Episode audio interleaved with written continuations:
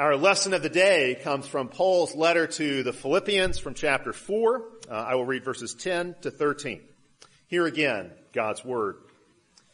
But I rejoiced in the Lord greatly that now at last your care for me has flourished again, though you surely did care, but you lacked opportunity. Not that I speak in regard to need, for I have learned in whatever state I am to be content. I know how to be abased and I know how to abound. Everywhere and in all things I have learned both to be full and to be hungry, both to abound and to suffer need. I can do all things through Christ who strengthens me. This is the word of the Lord. Let us pray together. Father, now speak to us the truth concerning your son through your word. Bless me as I preach. Bless those gathered here to listen. Father, may your word go forth with power to transform us and to transform the world. This we pray. In Christ's name. Amen.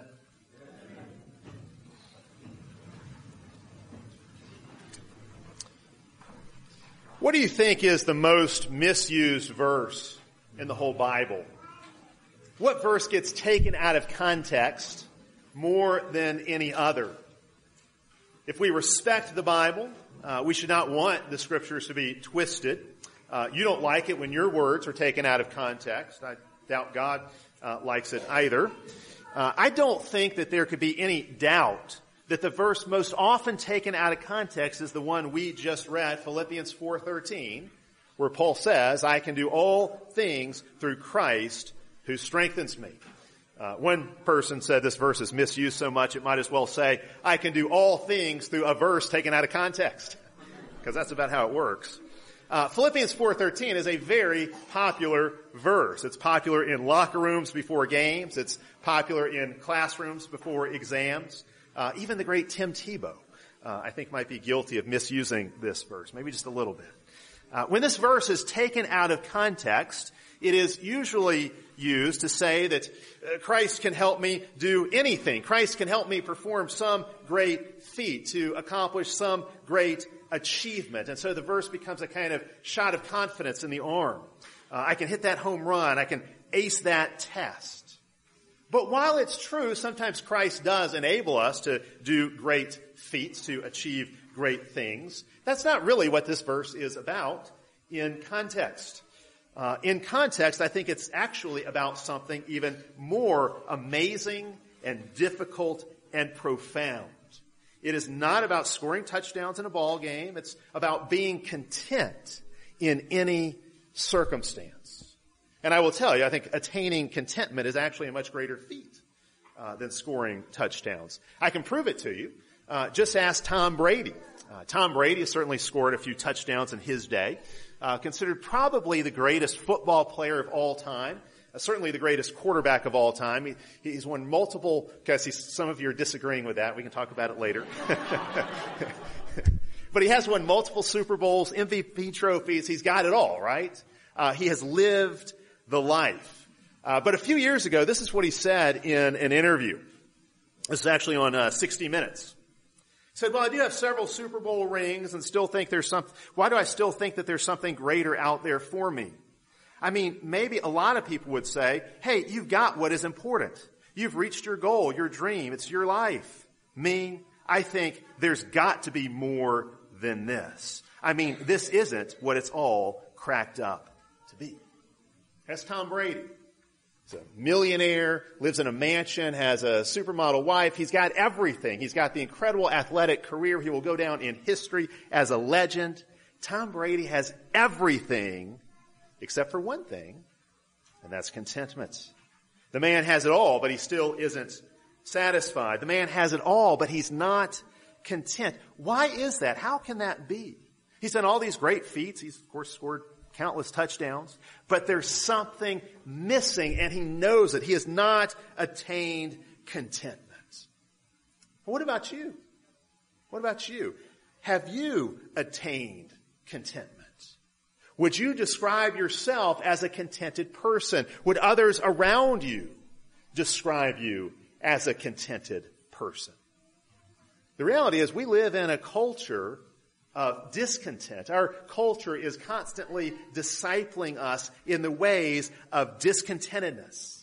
It's as if we turn Paul's statement in verse 11 inside out and we say, in whatever state I am, I am discontent.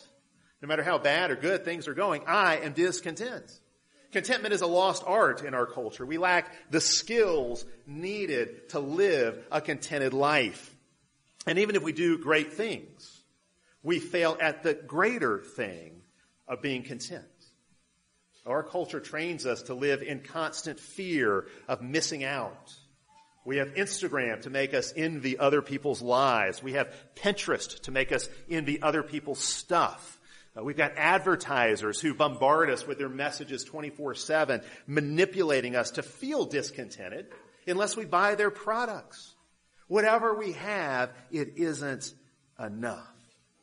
And actually, I'll tell you, when we're discontent, a host of other sins flow out of that discontentment. Because we're discontent, we start to grumble instead of being grateful. We're selfish rather than sacrificial. We're stingy rather than generous.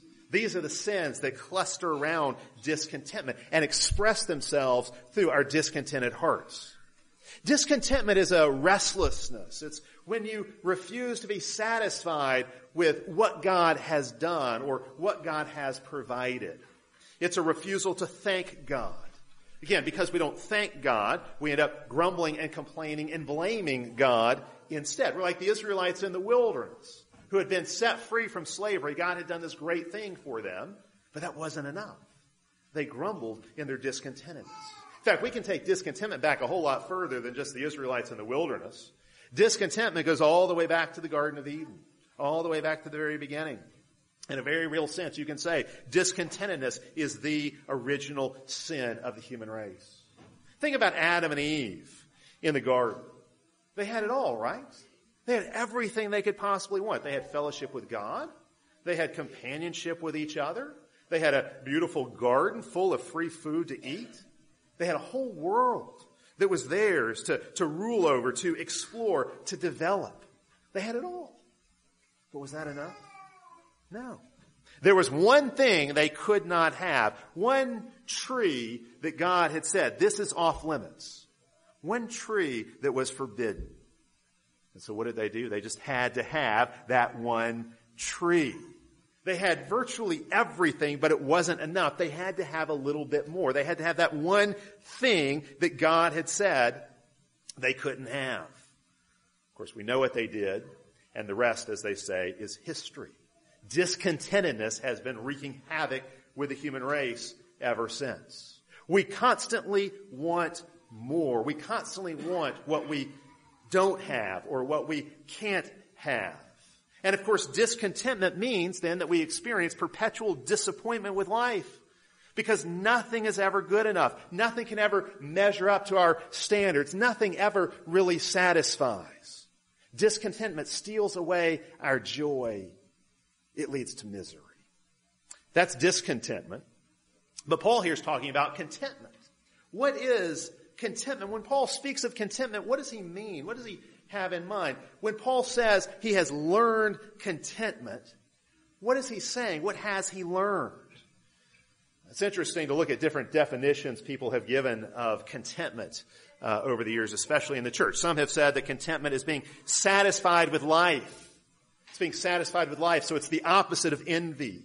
Uh, others have said that contentment is uh, having a composed and restful state of mind. And so it's really the opposite of being stressed out. Still others have said that contentment is when your life's priorities and, and your heart's affections are well ordered. And so it's really the opposite of a chaotic life, a disordered life. And I think all of those are true to a point. But I think Paul's definition of contentment uh, is actually found in a couple places a little bit earlier in this chapter. It's found in part in verse 7 when he speaks of the peace of God that passes understanding, how God will give us this peace, the peace of God that passes understanding. To be content is to have this peace. It's to have the peace of God. It's to be at peace. To be content means you are at peace with God and with yourself and with your station in life. There's a peace that rests over your whole life. I think Paul also defines contentment one verse further back in verse 6 when he says, do not be anxious about anything. To be content is to be free from anxiety. To be content is to be carefree. It means you've been set free from worries. You've taken all your cares and given them over to God because you know He cares for you. And so you don't carry those burdens anymore. You're now contented. You're not weighed down with those anxieties.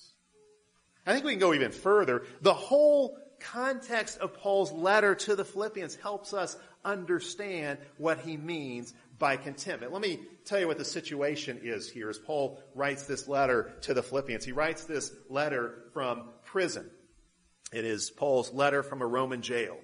Uh, Paul had been imprisoned for preaching the gospel, and while in prison, uh, the Philippians had sent him a care package, as it were, a, a gift uh, by way of one of their leaders named Epaphroditus. And uh, this gift was to help meet Paul's needs and to alleviate his suffering. Uh, see, back in the first century, uh, prisons were very inhumane. They can be very inhumane places today as well, but uh, they were they were absolutely brutal back in the first century. Uh, and so prisoners actually had to depend on friends and family members to provide even for their basic necessities. The Roman government was not going to provide those things for its prisoners.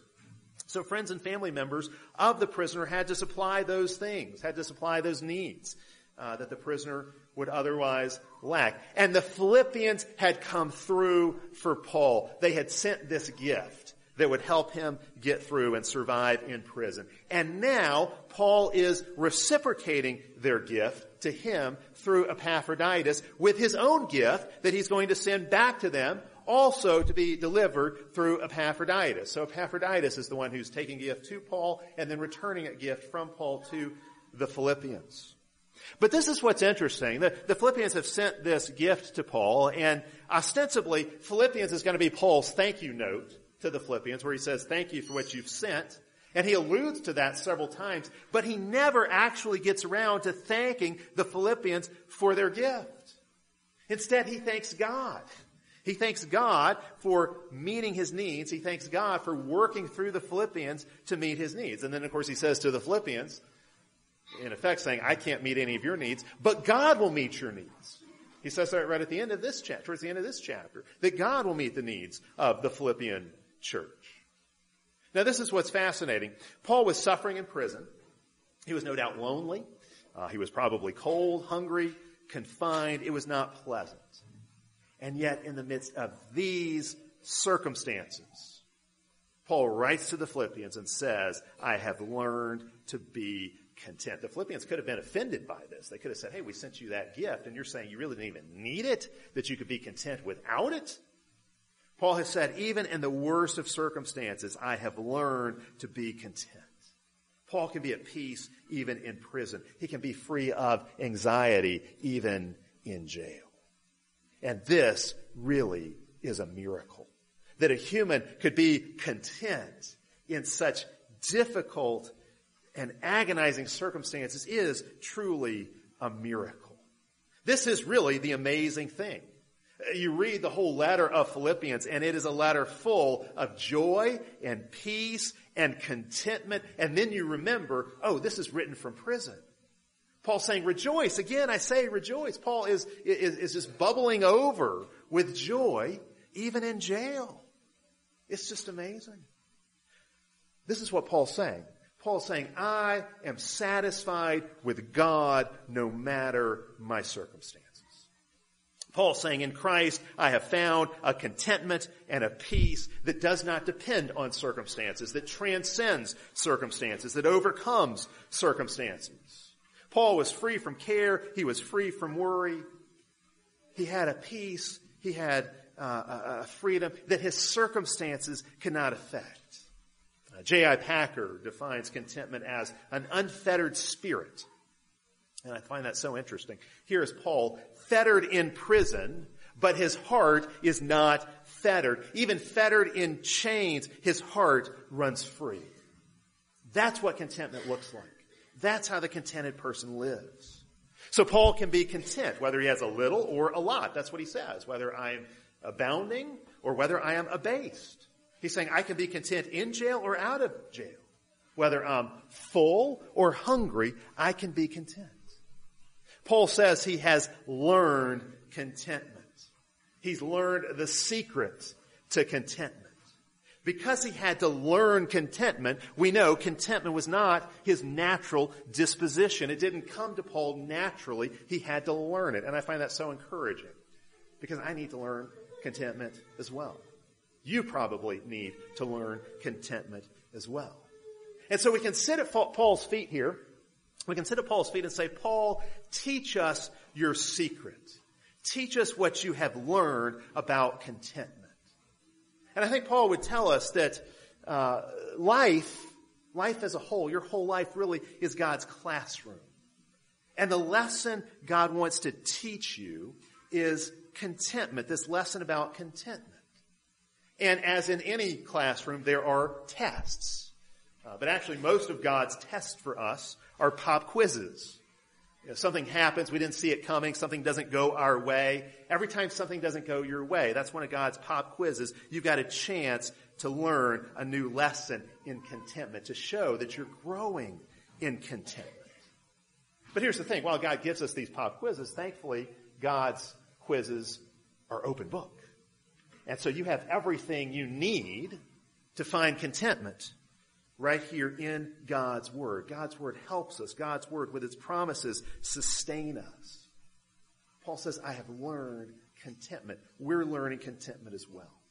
But we need to explore this a little further. What does Paul mean by contentment? What exactly does it look like? I think there's actually a, a contrast here uh, with Stoicism. You ever heard of the Stoics? We still use that term Stoic today. It was an ancient uh, philosophical school of thought. Uh, the Stoics taught contentment as the chief of virtues, the greatest of all virtues. And the Stoics tried to reach a contented state through detachment. You were to detach yourself from anything and everything that could possibly disappoint you. And so you detach yourself from all emotion and desire.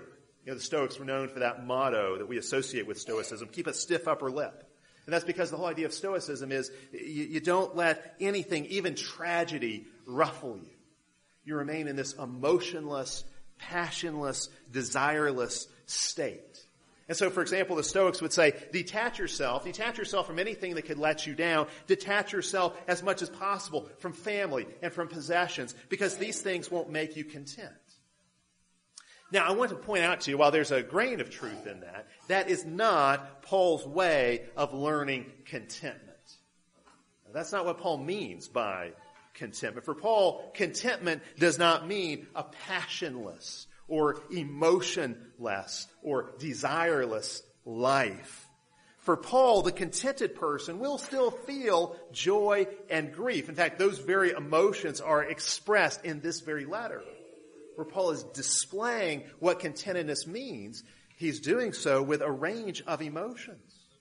For Paul, we move towards contentment not by way of detachment, but by, by way of attachment. Paul shows us here the way to become content is to attach yourself to Christ. You become content by, uh, not by detaching yourself from things, but by attaching yourself to Christ. And indeed, I think Paul would say attaching yourself to Christ and to his story. Attaching yourself to Christ and to his kingdom. After all, Paul says here, I can do all things through Christ who strengthens me. That could also be translated, I can do all things in Christ who strengthens me. It's not as if the strength is somehow separable from Christ. The strength is found in a relationship with Christ. The strength is in Christ himself. In fact, the strength is Christ himself. He is the source of this contentment. And so when we know Christ, when we trust Christ, when we live in Christ, when we love Christ and obey Christ, that's when we learn contentment. Contentment is in Christ. Christ is contentment himself, the embodiment of contentment. You know, there are people who cite Philippians 4.13. I said it was really misused, used a lot out of context. Uh, there are people who have tried to use Philippians 4.13 and then wondered why it didn't work. You know, why they weren't able to hit the home run or ace the test. Philippians 4:13 has not worked for a lot of people because they have forgotten that the strength to do all things is found in Christ. Remember what Jesus said in John 15 to his disciples, apart from me you can do nothing. And now Paul says here in Philippians 4, with me, in a sense Christ is saying to us, you can do all things. You can do you can do all things. But see, I think this also helps us understand what Paul means by all things. When he says, I can do all things, what are these all things? Does it mean I can do everything I want to do? That I can always accomplish my personal goals? Does it mean I can do everything somebody else wants me to do? Somebody else's goals for me? No, that's, that's not it. No, no, no. That's not what is promised here. Christ does not strengthen you to do anything and everything you want to do for yourself. He does not strengthen you so you can go out and accomplish your own agenda for your life. All things here is in Christ. Just as much as the strength is in Christ, so the all things are in Christ as well. All things refers to what Christ wants me to do. What Christ wills for me to do. I can do everything Jesus wants me to do because he gives me strength. That's what Paul's saying here. That's what Paul is promising. And there's a great comfort in that. You might think, oh, well, there are a lot of things I probably want to do that Jesus doesn't want me to do. Well, yeah. But of course, he knows better. You can do everything Jesus wants you to do. And that's comforting. That means you can do everything you need to do. Christ gives you strength to fulfill his agenda.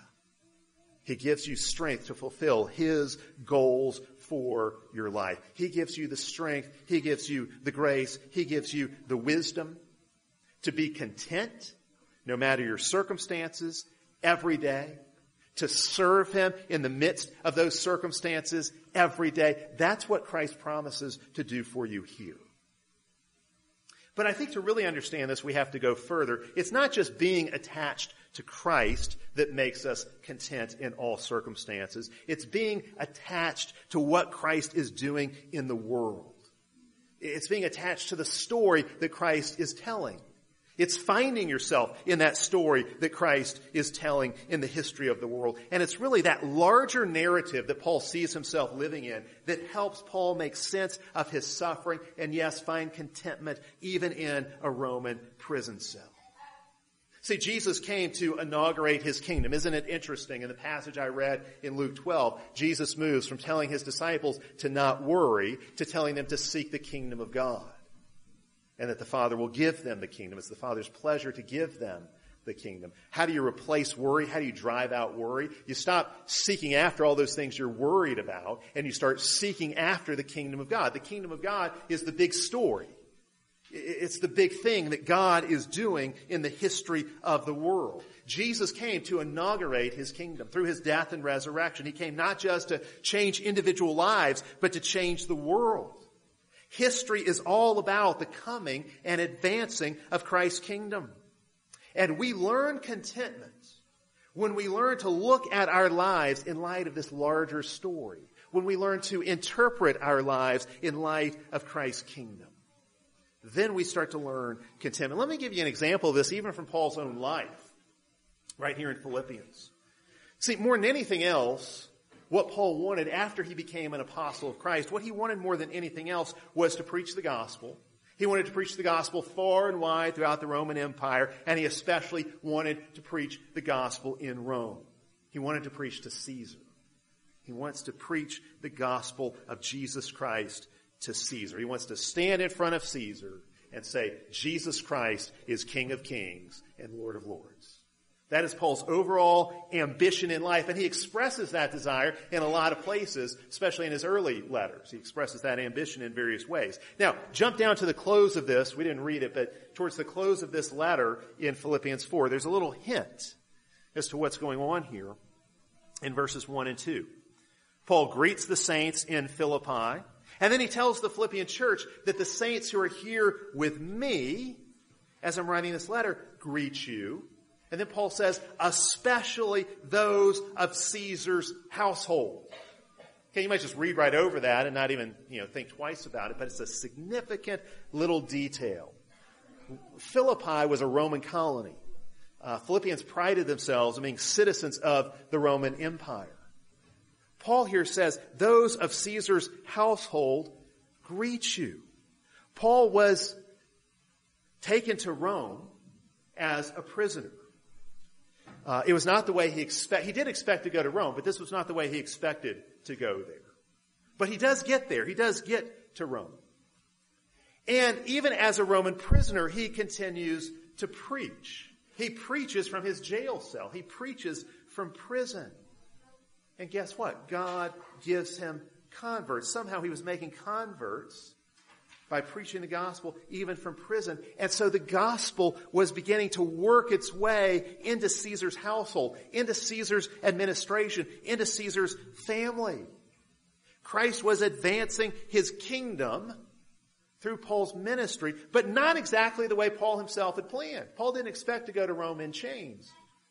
Now he's in Rome in chains. He's preaching the gospel, and lo and behold, God is working through it. Back in chapter 1, of this letter. In verse 13, he says his imprisonment has actually served to advance the gospel. And why? Well, he explains. It's because the gospel is becoming known to the whole imperial guard. The imperial guard, the praetorian guard. These are the guards who are stationed in Caesar's palace. His household guardians, his secret service. They're converting. Caesar's own bodyguards are becoming Christians. Paul's preaching from prison is slowly but surely penetrating the Roman Empire in order to convert it from the inside out. See, all Paul wanted to do was travel freely and preach. Those were Paul's plans. But as is so often the case, Jesus had other plans. Jesus planned for Paul to get arrested and jailed because Jesus knew the gospel could actually advance more effectively if Paul was in chains. And so why is Paul content in prison? Because he looks at his imprisonment in light of the kingdom of God, in light of the story of the kingdom.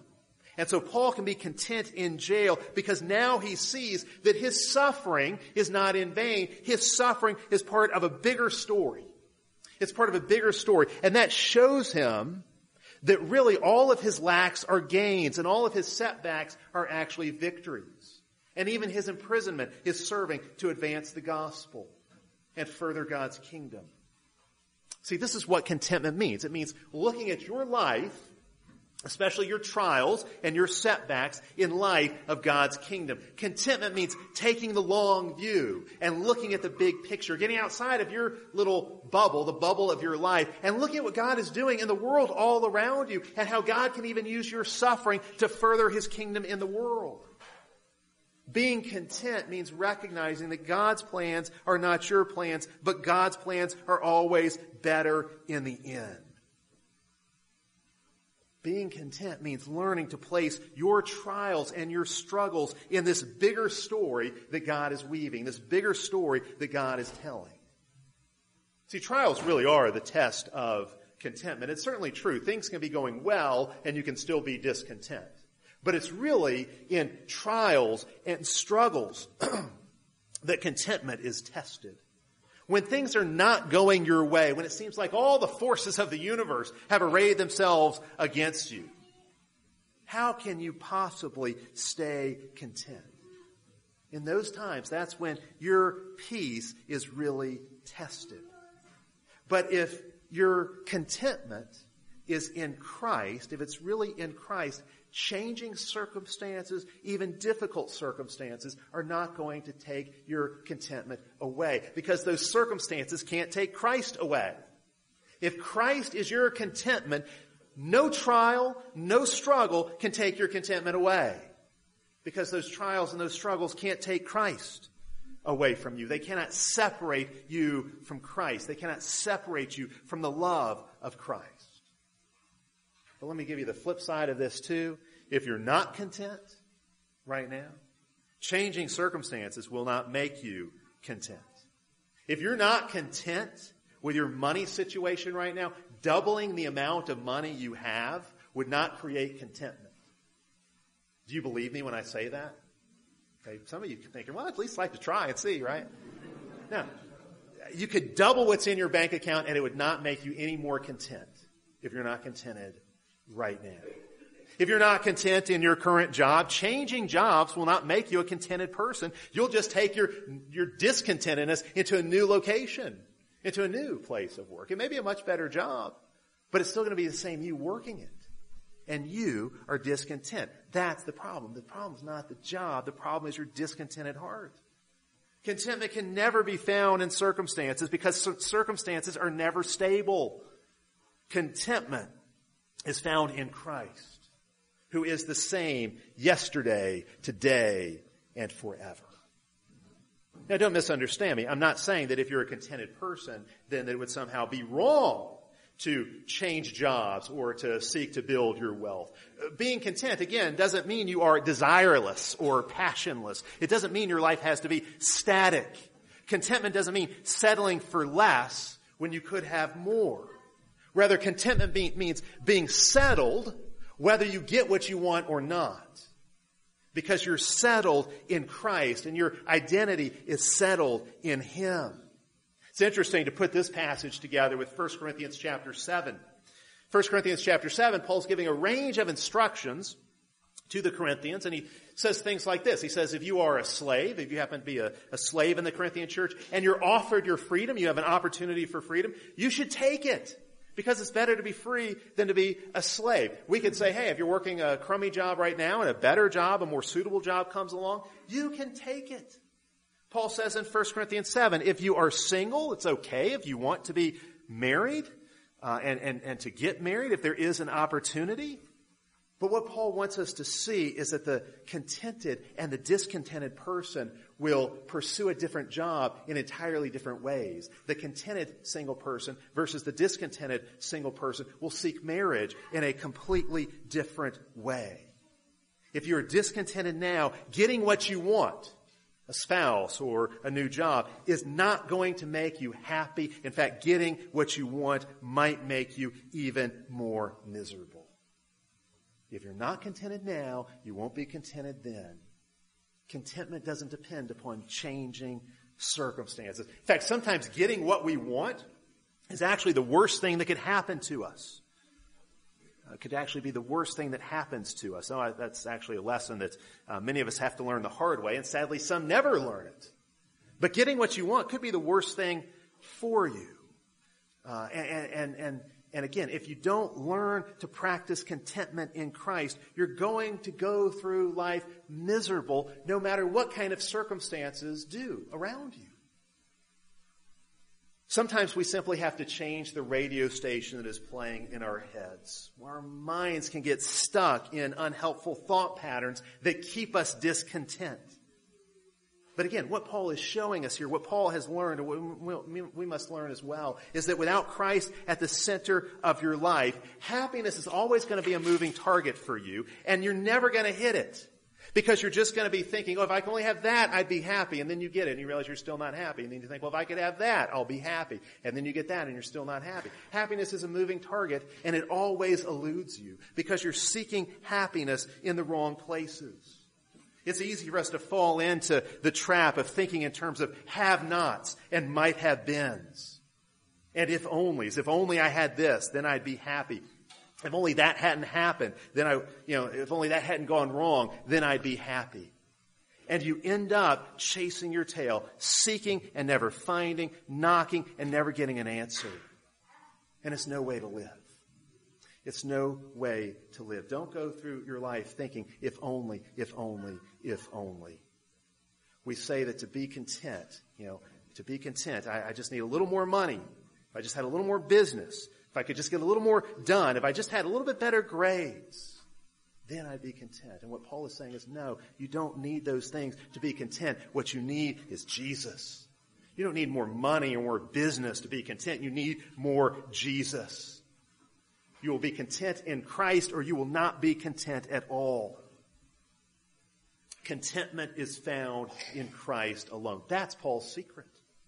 Paul's secret to a contented life is Christ himself. The reality is, you know, all of us can envision this perfect life for ourselves. We can imagine it and it can captivate our imaginations and then we start to aspire to that.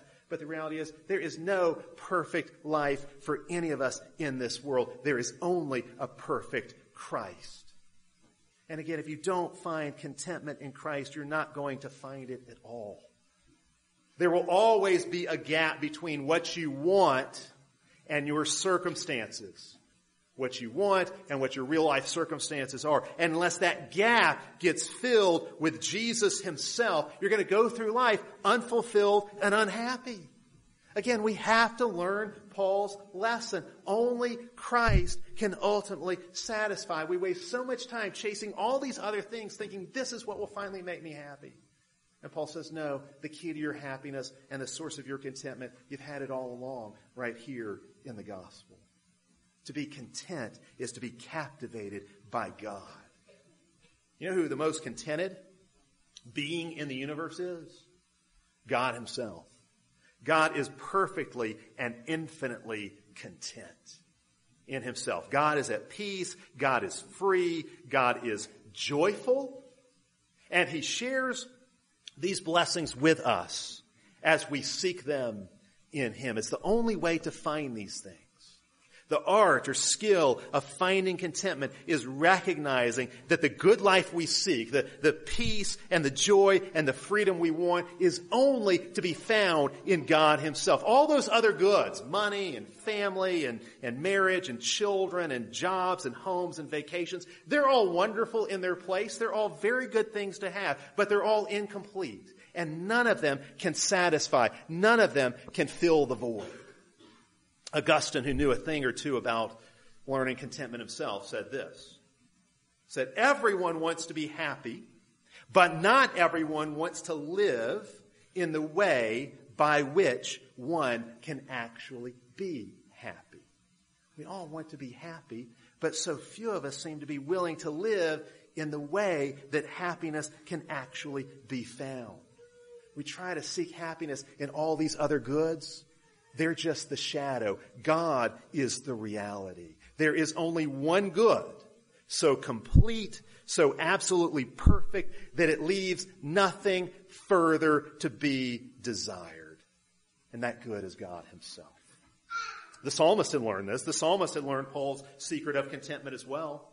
In Psalm 27, David says, One thing I have asked of the Lord, one thing I seek to dwell in the house of the Lord and to gaze upon his beauty. This is the one desire that overrode every other desire in his life to behold the beauty of God. The psalmist in Psalm 73 says, Whom have I in heaven but you? And there is nothing on earth that I desire besides you. Now, do you have other things on earth that you desire besides God? Other desires that compete with your desire for God? The psalmist says, if you want to be happy, make God your central desire. We are only discontent because we settle for less than God himself. We trade out the ultimate and eternal good of God himself in order to go dumpster diving for all kinds of trinkets and trash that we think will satisfy us, only to get them and find out that no, they don't satisfy. And so we dive into the dumpster again, hoping this time we'll pull out some trinket that will finally make us happy. And we do this because we're foolish, because our senses have been dull, because we believe the lies of the enemy. You can be content with nothing less than God himself, with nothing less than Christ.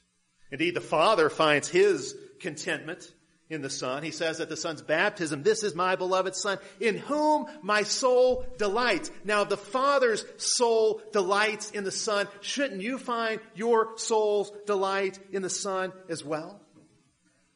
Isn't that your only hope of finding true delight in Jesus himself? C.S. Lewis actually turned this into an argument for the existence of God. It's called the argument from desire. It goes something like this. Lewis says, Creatures are not born with desires unless satisfaction for those desires exists. So there's a desire and there's some corresponding object out in the world that will satisfy that desire. Otherwise the desire wouldn't be there. He says a baby feels hunger. Well, there is such a thing as food. A duckling wants to swim. Well, there is such a thing as water.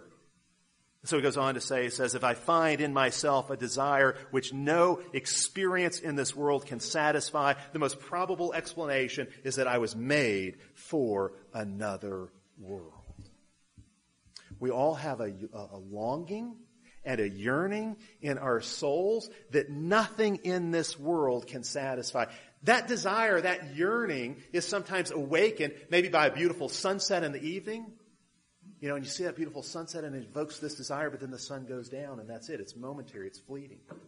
That desire may be awakened by holding your, your firstborn child in your arms and thinking, ah, this is it. And then you realize, no, that's, that's not going to ultimately satisfy my longing.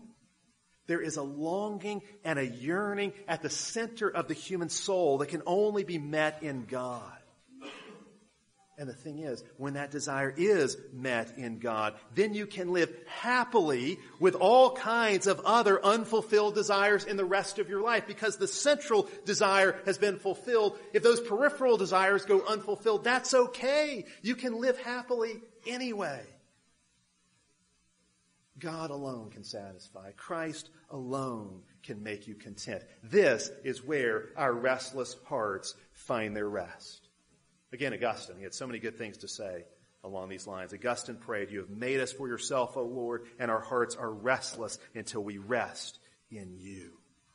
We want to say amen to Augustine's prayer. Through Christ, you can do something better than achieve some kind of great feat.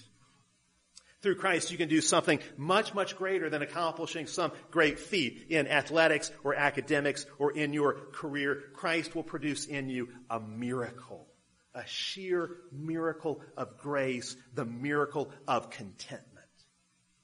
A contentment, a, a, peace, and a freedom that triumphs over circumstances. Christ is yours. Christ is the secret to this contentment. Christ is yours. And so all of his peace and his joy are yours as well. Let's pray and give God thanks. God, we do give you thanks for being such a good and gracious and glorious God. We thank you for giving yourself to us in Christ, and we ask that you would fill us with your love and your joy that we might be content in you. May the valley of every trial lead us to a higher mountain. May every evil we suffer prepare us for a greater glory. May we be content in every circumstance, whether we experience abundance or poverty, whether in sickness or in health. May we be content because Christ is in us and we are in Him. May Christ strengthen us for contentment. May our souls delight in Him. This we pray in His name, giving you thanks and praise. Amen.